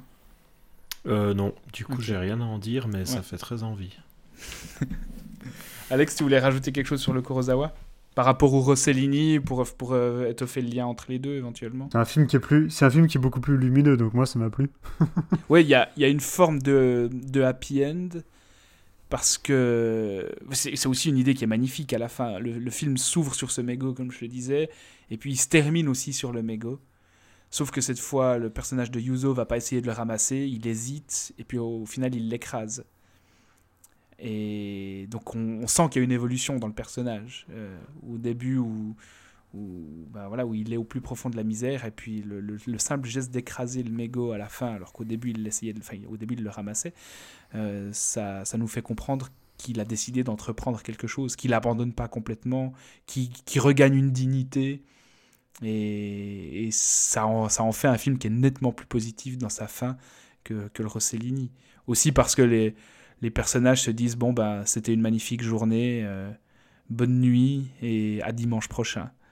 Et il y a ce côté cyclique. euh, on se dit bon ben voilà, il- les deux sont au plus, au, au plus, au plus profond de la misère, mais ils vont aller travailler pendant une nouvelle semaine et puis ils se retrouveront le dimanche d'après pour une nouvelle fois avoir euh, quelques centimes uniquement à dépenser. Et ouais, ça, en- ça en fait quelque chose de doux amer à la fin. Ouais, c'est une idée romantique aussi. Ouais, ouais, bien sûr. ouais. euh, c'est pour- ça que ça m'a beaucoup plus parlé en fait que, que le Rossellini, Mm. qui encore une fois euh, est, est un excellent film. c'est ouais, le, le message m'a plus touché en fait chez Kurosawa. Ouais. Mais ça m'a encore plus touché dans The Beast in Heat. Bah voilà, justement, maintenant sans, sans transition aucune. Puisque l'idée c'était de parler un peu des films qui euh, ont traité la Deuxième Guerre mondiale, mais autrement, de manière inhabituelle. Alors on a parlé de deux films qui l'ont traité euh, en la regardant un peu dans le rétroviseur et en regardant ses conséquences euh, sur les rues, dans les ruines de Berlin ou dans les ruines de Tokyo. Mais bien on a... Alex a décidé de, de parler aussi de films qui, qui exploitent la Deuxième Guerre mondiale, mais bien autrement. Oui, alors euh, bon, euh, l'unique raison pour laquelle j'ai accepté de participer à, à ce podcast, c'est pour parler de Nazi Exploitation, hein, on est d'accord. The Beast in Heat, du coup, euh, qui, euh, qui donc est un film de 1977, film italien, réalisé par Luigi Bazzella, euh, et qui euh, se passe pendant la guerre, en fait, et donc... euh, ça parle donc d'une femme officier SS euh, extrêmement cruelle et belle qui conduit des expériences sur les humains pour créer des espèces de, de mutants en fait. et donc il y a un espèce, il y espèce d'homme, un homme bête quoi, qui, qui est gardé en cage dans son laboratoire et elle lui donne des, euh, d'innocentes femmes à maltraiter euh, pour, pour, pour, pour utiliser un euphémisme. Et donc pendant ce temps, il y a des, euh, il y a des, des rebelles, en fait, des résistants euh, qui essayent de, de déstabiliser les nazis et de, de reprendre contrôle donc, de, de la région. On peut quand même donner le titre en français du film, qui est extraordinaire. Le titre en français du film, Holocauste nazi, armes secrètes du Troisième Reich. Je l'avais même pas vu en fait le titre. Et le titre original, c'est la, la, la Bestia in Calore. Donc, la- Ouais. la- un peu plus littéralement traduit en anglais, hein, la, la bête, euh, Le Beast in Heat, voilà, la bête en chaleur. la bête en chaleur, ouais. Ouais. qui devient Euh, Holocauste nazi, armes secrètes du Troisième Reich. qui, qui est aussi, qui est, qui est aussi d'une finesse absolument remarquable. Donc, euh, bon, pourquoi, pourquoi je voulais passer- parler de Nazi Exploitation? En fait, je- le Taika Waititi, c'est pas un film d'exploitation évidemment, mais euh, il y, a, y a- y a plusieurs liens quand même qui se font euh, avec ce courant en fait. Donc, par exemple, l'utilisation du, sujet du nazisme, donc un sujet grave, euh, l'utilisation de ce sujet dans un contexte euh, humoristique ou en tout cas euh, second degré. Euh, et ensuite, il y a souvent la question qui a été posée à Waititi, qui, est, qui est donc de descendance, descendance aborigène et juive. Et qui, donc on lui a demandé pourquoi vous, euh, par rapport à vos origines, pourquoi vous, avez décidé de jouer euh, quelqu'un comme Adolf Hitler? Donc lui, il avait répondu, bah, euh, quelle meilleure stratégie pour, pour lui faire un doigt d'honneur, en fait, que, que ce soit moi, un, aborigène juif, quoi, qui, qui, qui vienne le jouer. Et en fait, ça, cette, cette idée du fait que, enfin, cette idée qu'on doit prendre notre revanche, en fait, sur, sur les nazis, en les, dépeignant d'une façon, en les montrant d'une façon que eux ils auraient abhorré, euh, c'est utilisé dans, tout le mouvement euh, de la nazi exploitation en fait. Euh, donc la nazi exploitation, ce sont pas des films pro-nazis, hein. ce, sont, des films faits par des, des cinéastes plutôt souvent, très souvent de gauche, surtout en Italie, un peu en France et aux États-Unis. Euh, et c'est aussi des, des films qui vont pas hésiter à utiliser des poncifs comme ben comme Waititi du coup euh, comme le le, le- nazi le nazi homosexuel quoi. Qui est pas un sujet qui est franchement euh, répandu dans les films qui traitent du nazisme ou qui traitent de la guerre. Et donc là ça revient ça, ça revient très très souvent dans la nazi exploitation et, c'est bien qu'on ait choisi Rossellini aussi parce que euh, parce qu'en fait quand, on retrace l'hi- l'histoire euh, en arrière en fait à rebours de la nazi exploitation et voir comment euh, d'où ça vient et comment c'est né qu- quand on regarde un film comme donc le titre c'est Rome ville ouverte c'est ça? Ouais, le premier, ouais. Ouais, donc quand on regarde un film comme Rome ville ouverte de Rossellini donc donc c'est le cinéma italien enfin artistique quoi hein, intellectuel qui est qui est accepté par par la haute culture et tout ça et euh, Cinéma d'auteur. oui, oui, voilà, cinéma d'auteur. Et, euh, et donc, il y a, y a- y a cette confrontation avec l'idée que ben, les, les soldats nazis, en fait, euh, se, se prêtent à la torture de leurs prisonniers. Euh, qui était une chose qu'on n'avait pas forcément vue euh, dans les films qui, avaient été faits juste après la guerre. Ça, c'était euh, c'était vraiment un des, un des premiers qui, qui se confronte à cette idée. Mm. Et c'est, en fait, c'est ça, ça. Donc, ça ouvre la porte sur euh, le côté dépravé, euh, amoral, en fait, euh, des nazis. Et c'est là, en fait, que, que va puiser donc euh, l'énergie euh, dont, a besoin euh, la nazi exploitation. Euh, donc, plus tard, on va voir des choses comme, euh, par exemple, en 69, on va voir un film qui s'appelle The Damned de Visconti. Et c'est vraiment ce film qui introduit la fétichisation euh, des nazis, euh, ce film qui, qui sous-entend que c'est tous des gros pervers, en fait, sous, leur surface bien lisse. C'était voilà, un monde, un monde amoral et dépravé. Et puis, euh, donc, parallèlement, en- au début des années 70, il y a des trucs comme Cabaret de Bob Fosse, Mm. euh, qui lui s'intéresse euh, donc euh, à l'époque de, de la Weimar et sous la Weimar en fait donc il y a toute cette toute cette libération sexuelle qui, qui est complètement à l'encontre en fait de de la des notions de l'idéologie nazie et en fait le, le, le film Cabaret en fait fait le lien sur le fait que euh, que le nazisme euh, dans, sa, dans son côté dépravé est une extension en fait de, de ce courant dans la, sous, le, sous la Weimar. Et en fait, ce que, il y a plusieurs films ensuite qui rendent ça explicite, dont euh, Night Porter par exemple, qui date de 72, et ensuite bah, Salon Kitty par exemple de, euh, de Tinto Brass, euh, que tu as revu récemment, Seb par exemple. Donc là, c'est vraiment c'est euh, c'est- la mise en fait, euh, c'est la mise à flot en fait de cette idée que euh, ouais, sous leur, euh, sous leur apparence, sous leur apparence propre et rigide, en fait, les nazis, bah, c'est voilà, c'est tous des gros pervers, quoi. Et donc après, il y a eu plein de films, évidemment. Love Camp 7, euh, Ilsa, évidemment, avec Diane Thorne, etc. Et. Et, donc, c'est intéressant, je trouve, de, de, passer, en fait, de, de voir que le, le, mouvement cinématographique le plus. euh, le, celui qui, a- qui, exhi- qui exhibe un mauvais goût prononcé, en fait, euh, trouve ses racines, ou en tout cas trouve des, des précédents thématiques euh, dans des films d'auteurs. on peut remonter donc ju- jusqu'à jusqu'à Rossellini comme ça. Euh, donc ouais, The Beast in je- pourquoi je l'ai choisi Bah, c'était- surtout pour parler de la nazi exploitation, hein, pour être honnête. Et, mais celui-là, ouais, celui-là, euh, celui-là, je l'aime beaucoup parce que c'est un, c'est un de ceux qui, euh, qui descend le plus bas dans, dans l'abysse de, de la de la dégueulasserie du mauvais goût quoi. A- on, on voit vraiment des trucs. Enfin, c'est c'est c'est vraiment un truc qu'il faut pas montrer à tout le monde quoi. C'est c'est des, des, des femmes qui sont torturées avec des pinces crocodiles euh, mises, euh, voilà, mis- mises dans, dans le vagin, quoi. euh.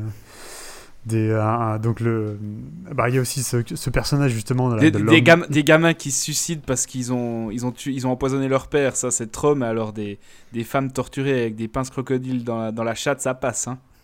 Bah oui, ça, oui, mais ça passe parce que le traitement est différent. C'est pas, Ah bah. la question, la question c'est pas ce qu'on montre, c'est comment on le montre. Et, euh, et- donc à la Très fin de, juste. À la fin de The Beast in Heat, eh ben, il y a plus qu'une lueur d'espoir, hein, parce que euh, tous- tous les nazis se sont fait dégommer et violer euh, parfois en même temps, donc. non, non. Mais donc ce personnage là de l'homme bête là, c'est- c'est cette espèce de, de mutant là. De yeti sexuel. oui, oui, c'est marrant parce que ça, c'est un espèce de, de jeu en fait ou de, de subversion de cette idée selon laquelle les nazis euh, utilisaient l'eugénisme en fait pour essayer de C'est ça, ouais. les expérimentations scientifiques pour essayer de créer euh, voilà l'arien parfait. Donc du coup, ils se retrouvent avec ce machin là qui, qui ressemble aux fauves dans les X-Men et euh, sauf, sauf- sauf qu'il peut pas, il peut pas parler quoi. Il fait juste que, il grogne quoi, et il renifle. Et voilà, et son, Et il baise. son, son kink, c'est d'arracher les poils pubiens des femmes pour les manger. Enfin, ouais, c'est- Ça serait mieux que Dark Phoenix. hein. Pardon, demain Ça serait, ça serait bien mieux que Dark Phoenix si le, le fauve pouvait ressembler à ça. J'ai pas vu Dark Phoenix. Épargne- Épargne-toi ça. Euh, euh, voilà, donc ouais, c'est, euh, on, on tombera, on tombera difficilement plus bas que, en termes de mauvais goût euh, que euh, The Beast in donc euh, Holocauste nazi, arme secrète du Troisième Reich. Euh, mais euh, disons que si on s'intéresse en fait à ce, à ce mouvement, euh, à ce, à ce d'exploitation, ce serait dommage de passer à côté. Et surtout, si on s'intéresse en fait aux films qui traitent de la Deuxième Guerre mondiale, c'est euh, pour, être- voilà, pour être exhaustif, il faut s'intéresser, je pense, à, à l'intégralité du spectre que, que peut offrir le cinéma. Et ça, c'est un. Même, même s'il donne pas les clés en fait immédiates euh, en termes sociétal, social ou thématiques ou philosophiques, ce, ce mouvement en fait de par son existence euh, et son traitement euh, de la période opère comme une espèce d'exutoire en fait de, Hmm. De ce sujet. Et je pense que ce serait dommage de passer à côté quand même. Je crois que Thomas, t'es le seul à, l'avoir vu aussi. Moi, je suis, je suis passionné par ce que tu racontes et je trouve ça extrêmement pertinent. Enfin, je, suis, je, trouve, ça, je trouve ça intéressant de- de- d'envisager euh, le film comme ça, mais c'est pour moi un intérêt qui est, qui est essentiellement théorique en fait. C'est-à-dire que je, suis- je suis intéressé par ce que tu dis, mais à lire dans un livre ou à t'entendre comme ça maintenant. C'est pour ça qu'on fait ce Mais podcast. Quand je regarde le... Exactement, mais, mais parce que quand je regarde le film, moi, je sature aussi rapidement que devant n'importe quel nanar, en fait. Et, et j'ai une patience qui s'est considérablement réduite pour ce genre de production Non, ces mais- dernières années. Autant il y a quelques années, je pouvais encore euh, ressentir un plaisir déviant et pervers à regarder ce genre de trucs. euh, en buvant quelques canettes, mais je sais pas de la bière en canette que c'est la... T'es crade. dis, dis le mec qui regarde l'Holocauste nazi arme secrète du Troisième Reich. mais qui s'indigne contre les bières en canette. Ouais. non, mais tu vois ce que je veux dire? Pour moi, c'est un intérêt qui est purement Bah oui, théorique. en euh, fait. mais euh, on- on- le but du podcast, c'est d'éclairer les films d'actualité à la lumière du- de l'histoire du 7e art, non? Euh, Oui, Bah oui, donc bah voilà. oui. Mais du coup, mon plaisir de spectateur est assez faible. Après, ça, ça a un véritable intérêt historique, théorique et, et analytique, ouais, c'est clair. Euh, qu'on soit clair, c'est pas qu'on soit clair, c'est pas un bon film. hein. Euh, c'est Ouais, ouais, un, film de, de, de Nazi exploitation, quoi. Je sais pas. Euh, Il y en a pas vraiment eu des. Est-ce qu'il y a des bons films de, de Nazi Exploitation? Bah, euh, c'est ce que j'allais dire. Moi, j'ai regardé, euh, j'ai revu euh, Salon de Kitty là, de Tinto Brass il y a pas longtemps. Euh, pour le coup, je trouve que c'est même, c'est même plutôt très bien. Quoi. On, sent, on sent que c'est un peu limité dans les moyens et puis que de temps en temps les acteurs sont un peu en roue libre.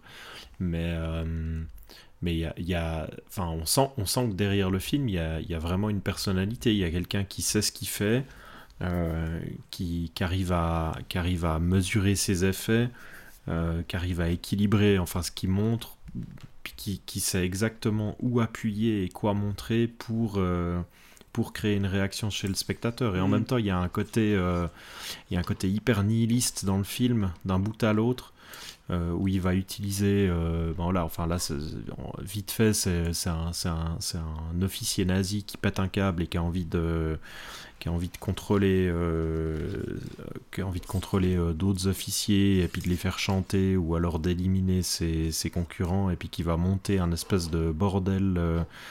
Euh, dans, lequel, euh, dans lequel toutes les prostituées sont des, euh, sont des, comment, des, des, SS, enfin des, non pas des SS, mais des, des partisanes du mouvement.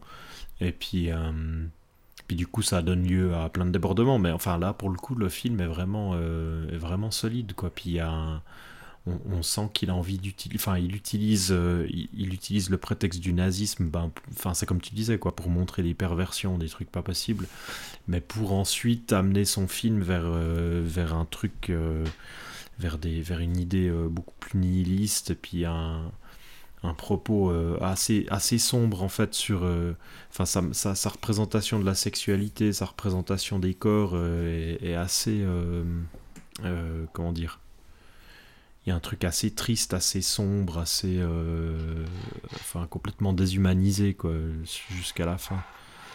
Donc là, pour le coup, je trouve que c'est un film plutôt intéressant euh, dans le genre. Il y avait aussi, euh, si, si, je peux me permettre, il y avait aussi un autre film que je trouve qui était, qui était plutôt bon dans le genre. Ça s'appelait La dernière orgie du Troisième Reich. Donc, bon, dit comme ça, c'est un, un, un, titre de, un titre de nanar, en fait, mais. Mais en fait, c'est euh, bon déjà c'est mieux fait que que c'est que c'est qu'on que compères. Et en plus, ça c'est un des rares films en fait du euh, du genre qui qui s'attaque frontalement en fait à des, euh, à des thématiques importantes du sujet. Donc par exemple les rapports en fait entre entre un, un, officier allemand et une jeune une jeune femme juive. donc c'est dit explicitement là, c'est un des rares films de Nazi exploitation où c'est dit mm. explicitement que qu'elle est juive. Et, euh, et, donc il y a cette espèce de dynamique où euh, il y, a, y, a, une réelle relation en fait. Euh, il y a des sentiments en fait entre les deux, entre les deux personnages et, qui sont, et qui, en fait ils doivent naviguer donc les, les, poncifs du genre, ce qui, ce qui est impossible. Ce qui est impossible forcément parce qu'on est dans un film de voilà c'est c'est un film c'est un film qui titille les bas instincts quoi et qui au final c'est ouais, pas une histoire d'amour, mais, euh, mais c'est un film, un film qui, ose en fait, euh, qui ose s'attaquer frontalement à, son sujet. Ouais. Mhm.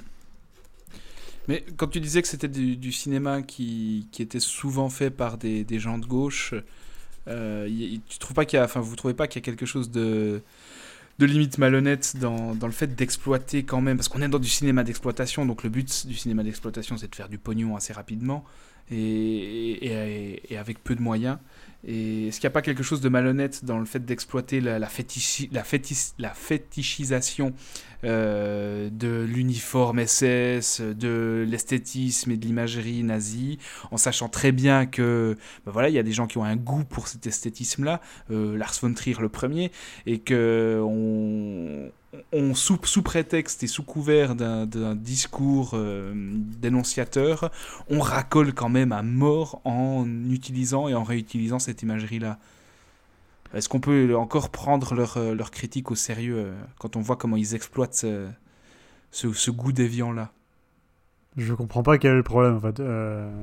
Bah, il y, a, y, a un côté racoleur et, et, complaisant esthétiquement. Bah oui, mais c'est bah oui, mais c'est le propre du cinéma d'exploitation, non? Ouais, ouais, ouais. Mais je veux dire, euh, est-ce que, enfin, tu penses que c'est impossible, tu penses que c'est impossible d'être pris au sérieux parce qu'on fait du cinéma d'exploitation? Non, c'est pas ça. C'est que le, leur, euh, ils jouent aussi consciemment et volontairement sur un, un attrait purement esthétique et sur une fétichisation, une fétichisation putain, de, de ce qu'ils sont censés dénoncer apparemment, selon ce que tu dis. Oui, tout à fait. Mais euh, disons que bon, les, les, les mecs qui faisaient ça, c'était, euh, enfin les producteurs, il y avait des producteurs, par exemple les producteurs de, de Ilsa et tout, c'est des producteurs juifs. Euh, il y avait beaucoup de des réalisateurs italiens qui sont qui ont fait ces, qui ont fait ces films, c'était des, des réalisateurs de gauche comme j'ai dit. Mhm. Mais euh, c'est pas en fait que c'est c'est pas qu'ils avaient un, un message extrêmement éloquent en fait à À faire valoir. à, à faire valoir en, en réalisant ces films. Mais c'est que ces films, de par, de par leur, euh, leur traitement du sujet, finissent par créer un corpus qui, en- sous, sous un angle historique, Hmm. euh, se prête en fait à, À la construction d'un discours. à la construction d'un discours. Voilà, c'est. Mm. euh, je- Non, non, mais je me fais un peu- pense je me fais un pense peu que- l'avocat du diable la en posant majeure- cette question, L'immense, euh. l'immense majeure partie de ces films n'ont jamais été conçus euh, dans le but en fait euh, d'éduquer ou de ça. dénoncer. Ouais, euh. Enfin, dénoncer, oui, dénoncer en, en faisant perdre les nazis à la fin, quoi. Voilà. Donc c'est un, donc c'est un discours qui est construit par les, par les historiens du cinéma ou par les analystes de l'histoire du cinéma plus que par les films eux-mêmes. Mais ce qui le rend pas, ça. ce qui le rend pas plus, enfin pas moins intéressant. hein. Non, non, mais les- encore une fois, on ne parle pas de cinéma d'auteur, contrairement à Salo, par exemple, Mhm. euh, mais on, par- on parle de cinéma d'exploitation. Le cinéma d'exploitation, euh, les films pris individuellement pas forcément de vocation. euh, de vocation Pédagogique, didactique. Oui.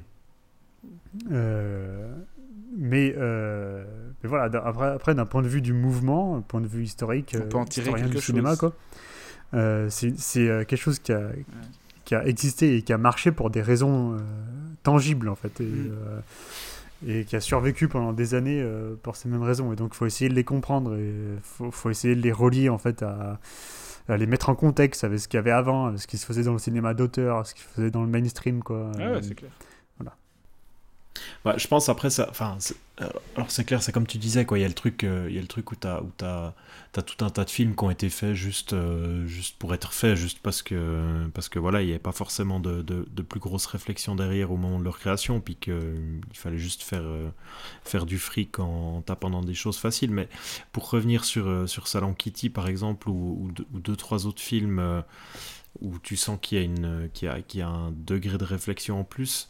Euh, ce que je trouve intéressant là, c'est qu'il il utilise un cadre euh, qui s'apparente à de la de la nazi à ce genre de choses, mais mais il va il va encore pousser un cran plus loin en pervertissant le genre lui-même. euh, dans le sens où, tout ce qui pourrait caresser les bas instincts du spectateur, tout ce qui pourrait peut-être un peu le, le chauffer en montrant en montrant des gens, euh, des gens à poil, etc. Euh, dans ce film-là, par exemple, il va, euh, il va complètement retourner ça, et puis il va te, il va te rendre ces scènes, ces scènes assez malaisantes. Il, y a, il, y a, toujours un espèce de, décalage un peu sordide qui est, qui est créé par sa manière de montrer les corps, par sa manière de montrer la violence. C'est ce que je trouve intéressant aussi, c'est que tu as, plusieurs de ces films-là de l'exploitation et qui vont utiliser euh, qui vont utiliser la figure des nazis pour vraiment créer le malaise là où, euh, là où ça devenait plus un espèce d'objet de curiosité un peu malsaine, comme ça a l'air d'être le cas dans euh, The Beast in Heat ou deux, trois autres trucs. Il euh, y a quelques films qui ont quand même réussi à, à, mm. comment dire, à pousser le curseur encore un cran plus loin pour, pour, justement ramener vers un, vers un vrai malaise, puis vers une, véritable horreur de ce, de ce que, de ce que ça, ça, pouvait être, mais en utilisant le cadre et enfin le contexte du cinéma d'exploitation et les idées complètement, euh, complètement aberrantes qu'on peut trouver dans ce genre de film. Quoi.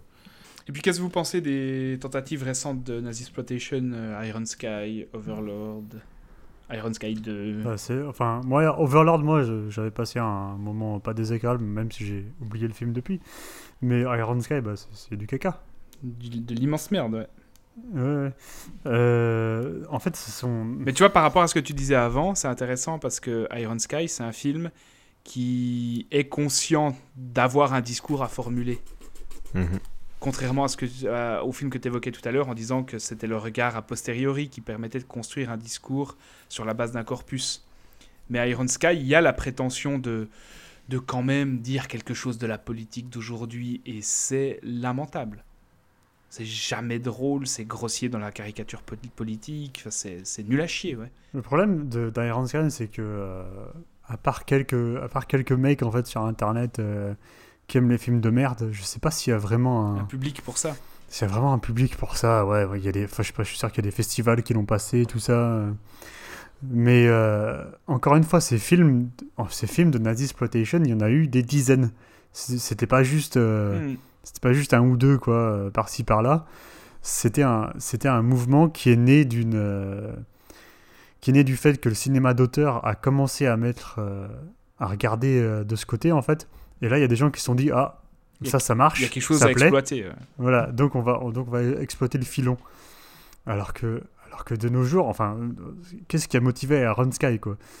C'est enfin il y, y- y avait pas de il y avait pas de il y avait pas d'élan en fait culturel derrière Hmm. Iron, Iron Sky, j'ai l'impression que c'est un peu le film qui débarque. euh, Il y a, il y a d'abord eu cette espèce de petite vague de, pseudo grindhouse movie euh, qui ont été relancés par, euh, par Rodriguez et Tarantino. Et puis à la suite de ça, il y a eu une espèce de vague de cinéma nostalgique de l'exploitation. Euh, puis on se retrouve avec des trucs comme, euh, comme Iron Sky justement qui essaye de, qui essaye de reprendre des codes mais qui le fait de manière tellement consciente que ça, ça se casse la gueule quoi. Enfin puis en plus c'est mal c'est mal branlé c'est pas euh, ça, ça a aucun intérêt cinématographique euh.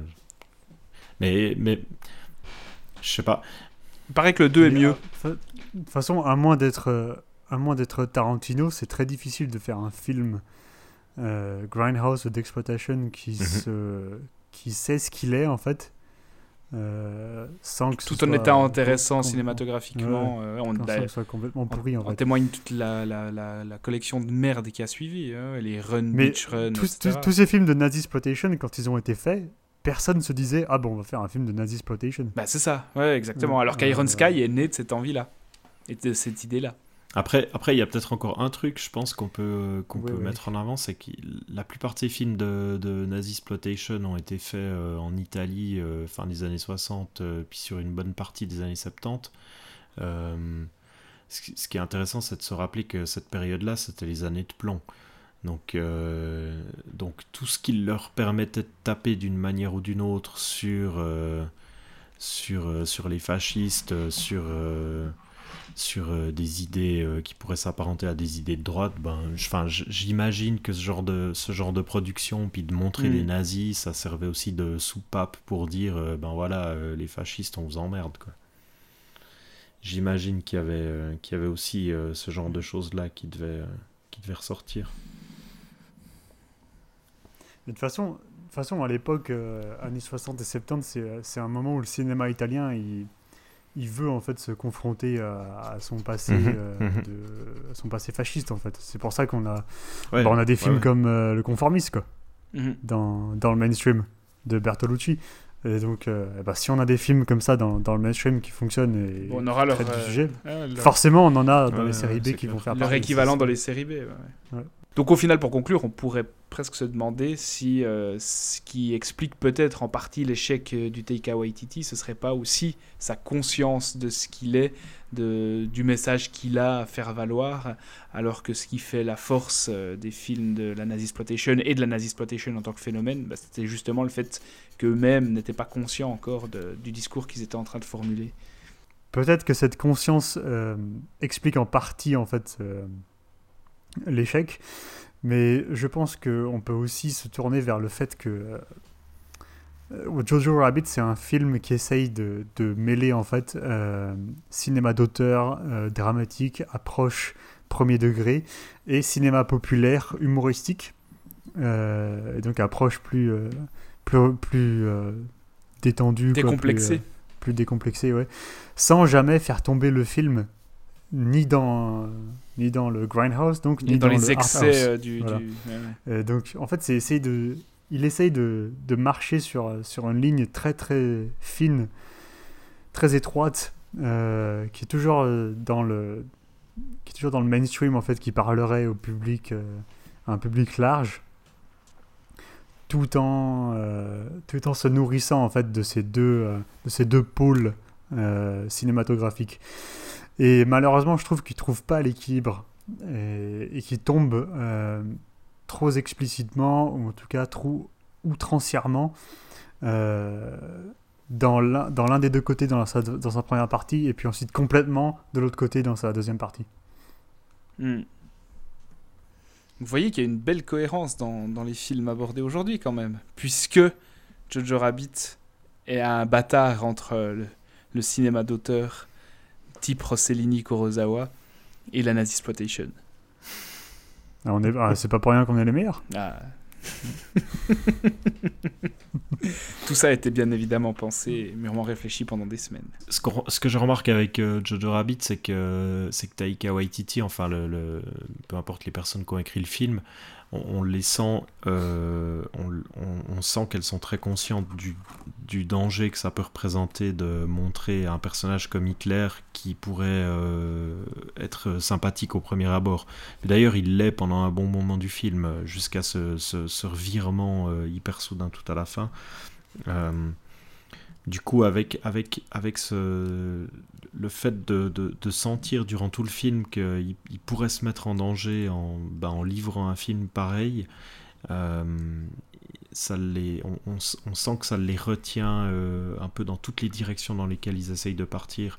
Du coup, on se retrouve avec un film qui, malgré euh, quelques scènes d'humour qui peuvent marcher, on se retrouve avec un film qui, est- assez fade qui, a de la peine à, vraiment s'envoler, peu importe la direction dans laquelle il pourrait partir, mais du coup, euh, du, du coup, le film reste un peu au sol et il arrive, euh, il arrive pas vraiment à, enfin, prendre la hauteur et à, Mhm. à vraiment marquer les esprits. Quoi. Bien, et pour terminer le podcast, on va, comme d'habitude, vous proposer chacun un conseil.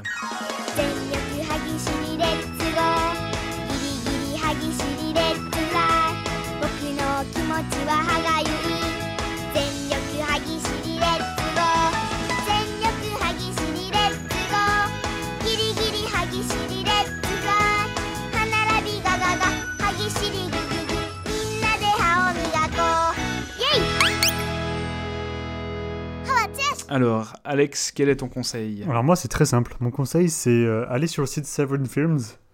Euh, c'est un éditeur de, films en, DVD et Blu-ray et acheter le Blu-ray ou le DVD de The Beast in Heat Euh, parce que dans les bonus il y a un documentaire de 90 minutes sur la Nazisploitation qui s'appelle Fascism on a Thread: The Strange Story of Nazisploitation Cinema qui est euh, absolument passionnant, euh, qui, qui, aborde euh, la naissance du genre, les fleurons du genre, notamment Elisa par exemple, et, et la disparition du genre. Donc c'est un truc à voir si vous êtes amateur de cinéma déviant. Toi, Seb? Alors, moi, j'ai euh, une recommandation pour un film que je n'ai pas vu, mais qui, euh, a priori, devrait être, euh, excellent. C'est, alors là, pour le coup, on reste dans les gamins et la guerre, parce que ce, serait le, Jeanne de Bruno Dumont, qui est la suite de son Jeannette, où cette fois-ci, on la retrouve un peu plus âgée quand elle commence à mener ses combats. J'ai pas vu le film, mais étant très amateur de Dumont et très amateur du précédent, euh, a priori, je Mm. pense que c'est très bien. Mais je crois que toi, tu l'as vu. hein. Ouais, je l'ai vu euh, à, la- à un certain regard à Cannes. Euh, je- J'ai pas retrouvé la transe de Jeannette, mais parce qu'en même temps, c'est parce que je cherche à refaire euh, Dumont. On n'est Mhm. pas du tout dans le même projet. Mhm. Et il y a des choses qui sont d'une beauté sidérante dans le film. Euh, ça vaut absolument la peine d'être vu, c'est clair. Euh, il y a des idées de cinéma qui sont superbes. À un moment donné, tu, tu, tu- tu sens qu'il va mettre en scène une bataille entre les armées françaises et anglaises. Et tu te dis, mais comment Dumont va filmer une bataille avec des, des chevaliers des, euh, des, des- des- C'est censé être une bataille avec des centaines de, de figurants. Comment Mhm. est-ce qu'il va mettre en scène ça? Et il trouve une, une idée de cinéma qui est extraordinaire pour le faire, qui est à la fois ample aussi, mais, euh, mais à, à moyen réduit.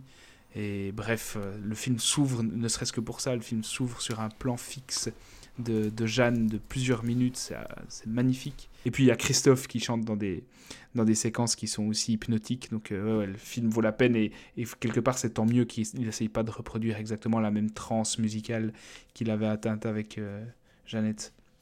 Et puis moi, je vous conseille un film qui va sortir le 5 février, donc normalement ce podcast sera déjà disponible. Ce film c'est La fille au bracelet, qui est un film de procès français de Stéphane de Moustier. Ok, j'y vais, salut. T'es salaud, t'es salaud parce que le film est bon.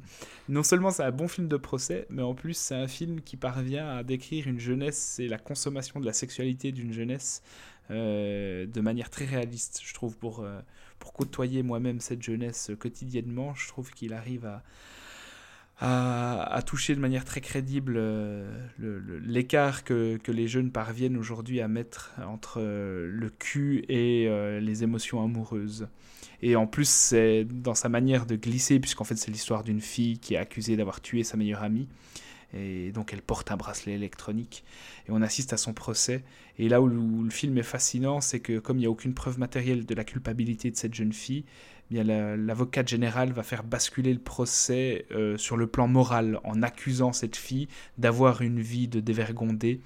Et du coup, on, a une transition euh, intéressante sur euh, est-ce qu'on peut condamner, il y a cette question qui est posée euh, implicitement par le film, est-ce qu'on peut condamner quelqu'un pour mauvaise conduite et en déduire qu'elle est forcément coupable de crime?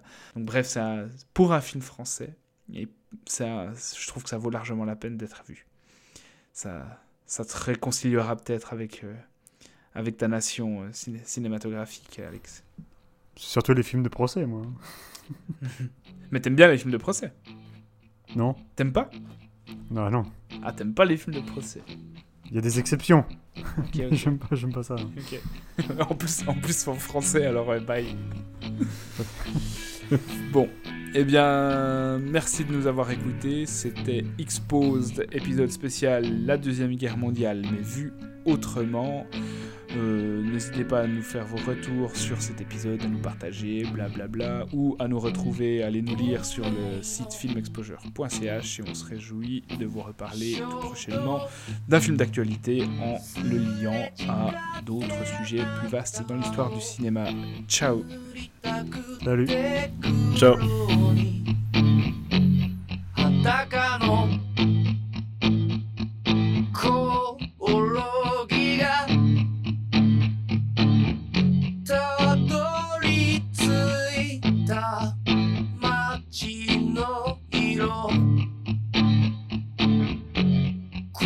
star.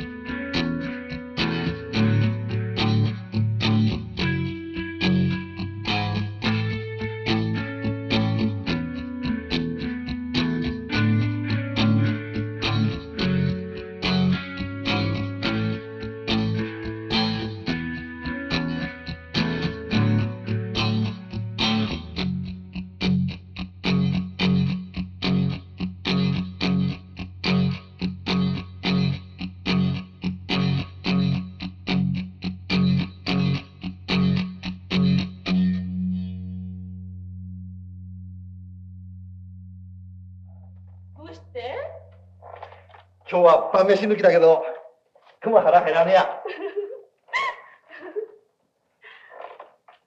あ